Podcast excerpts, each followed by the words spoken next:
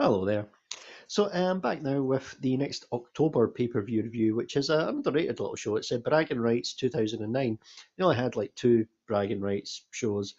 Uh, there were it was like Pit and Raw against SmackDown was pretty much the theme of this thing for the most part uh, which eventually would lead to the Survivor Series as well. And of course, last year's Survivor Series, they threw in NXT, basically had them go over in a vague attempt to make people care about NXT, but no one gives a fuck about NXT except the neckbeards. So there you have it. Oh, oh by the way, just another thing from the Smarks. Um, if NXT is a third brand, uh, why wasn't it part of the draft last week? Yeah, there you go, exactly. But um, there you have it. Failed experiment there, having NXT try and go over. But still, little digre- I digress. Let's get on to this show. Uh, this show features the first match is The Miz versus John Morrison. It's Intercontinental Champion versus uh, versus US Champion here. And The Miz goes over here. Uh, the Miz and Morrison, I think, not long split up or whatever before this. Um, and here's the thing: Miz was starting to come into his own, and in 2010 he'd really come into his own. You see, he'd win the Money in the Bank, win the WWE title. He'd look more as a main event talent right there. I never was a fan of this team with Morrison. To be honest, John Morrison's one of those guys. He's a great athlete and everything like that. He's one of these flippity flop guys, but at the end of the day, he's got no charisma. And I've never liked this team. And they've really kind of hauled Miz down again now that he's back with Morrison now these days. It's just uh, there's only there's only one person really benefiting from this team, and it isn't Miz. So he's like Morrison's like the the leech, just sucking the charisma out of the Miz. Always been better without him. So there you have it. But at least Miz wins here, which is good because uh, yeah, the right guy wins. Up next, there's a Raw Divas versus SmackDown Divas six diva tag match. It's Melina, Kelly Kelly, and Gail Kim versus Michelle McCool, Beth Phoenix, and Natalya. And and here uh, the uh, Beth Phoenix teams wins here, so that evens the score for SmackDown. Uh, best thing here, Kelly Kelly looks great in that. Uh, the match itself's really fucking boring. It, it, just is. Melina's like the one of the champions here. She, she, she Melina's just so annoying. She's just this horrible screaming thing. It's not funny, it's not entertaining, it's just unbearably annoying to the point where you have to mute the TV.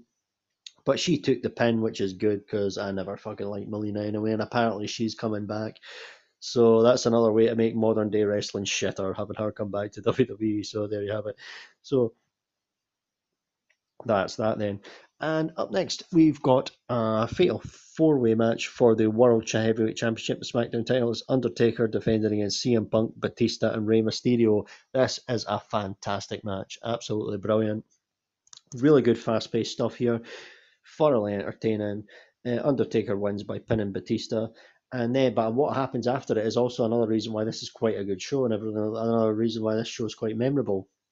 You've got Rey Mysterio's in the ring, getting interviewed you, you, kind of knew something was up because they didn't really do in ring interviews at this point in time. So they, he's getting interviewed, and then he's like apologising to Batista because they're they're meant to be pals and everything at this point in time. And Batista essentially like blames Rey Mysterio for the loss, tells him he's about to rip his head off, and Batista turns heel. And this was a phenomenal heel turn because Batista would then go on to be the the one who would he'd feud with John Cena going into WrestleMania, talking about uh, going up with kissing babies and all this and hugging fat girls and all that. Heel Batista was fucking amazing at this point in time. So there you have it. Good stuff here. So something really great came from this. And the match itself is terrific here. So good stuff. No complaints. So the next match here is a seven on seven tag team match. It's Raw versus SmackDown. You've got on one side a team captained by DX, and on the other side you've got a team captained by uh, Jericho and Kane. At this point in time, uh, Uh, Jericho and Big Show are the tag champions. They they what you could walk between the two shows if you were the tag champions, if I remember correctly.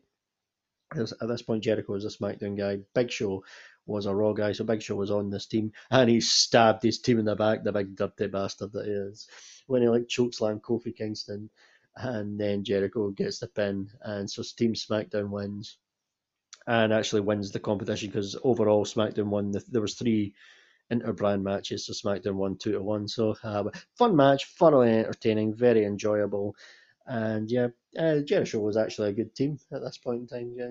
So yeah, there you go. And Big Show, he just likes turning on people all the time, so it fits in with his character and his constant turning allegiances. So yeah, fair enough. This worked out quite well. There was actually quite a funny backstage segment as well before this with DX talking to the Raw team and things like that. So yeah, you know, this was good. I enjoyed this. And the main event of the show is John Cena versus Randy Orton in an Anything Goes Iron Man match. Uh, very entertaining, really good match. This actually, really one of the best John Cena Randy Orton matches. I would definitely say, definitely up there. Uh, never drags as well. That's the thing, and they, they push the boundaries a little bit. It's still PG at this time, but and, and there's a bit when the Cena starts bleeding, and then they start to you get the doctor in with the gloves and everything like that. But you know they they push the boundaries. Do a bit like Orton's playing a bit with a uh, the production things as well, blowing things up and things like that. It's a really entertaining match, really well done. It's thoroughly entertaining. The stipulation kind of tied in with the bragging rights thing was was if Cena lost, he'd go to SmackDown. But at the end of the day, nobody, I don't think anyone was buying this that Cena would be going to SmackDown because you know SmackDown was definitely the red-headed stepchild at this time. So you know I don't think anyone bought that Cena was going there. So uh, yeah, it was kind of obvious Cena was going to win they were swapping the belts between the two of them back and forth quite a bit at this point. So yeah, there you have it. So Cena wins. Good match, thoroughly enjoyable. Well, this is, is actually a very entertaining show. I remember seeing it back in the day, and I think I picked up the DVD when it was cheap somewhere a few years back. Ended up putting it on the other uh, about a week or so ago, and I quite enjoyed it. So yeah, it was, it was quite good, quite a good show I want to go back and watch back. Um, so this is the thing as well. The PG era in itself is fine. It's the PG era is not a big problem.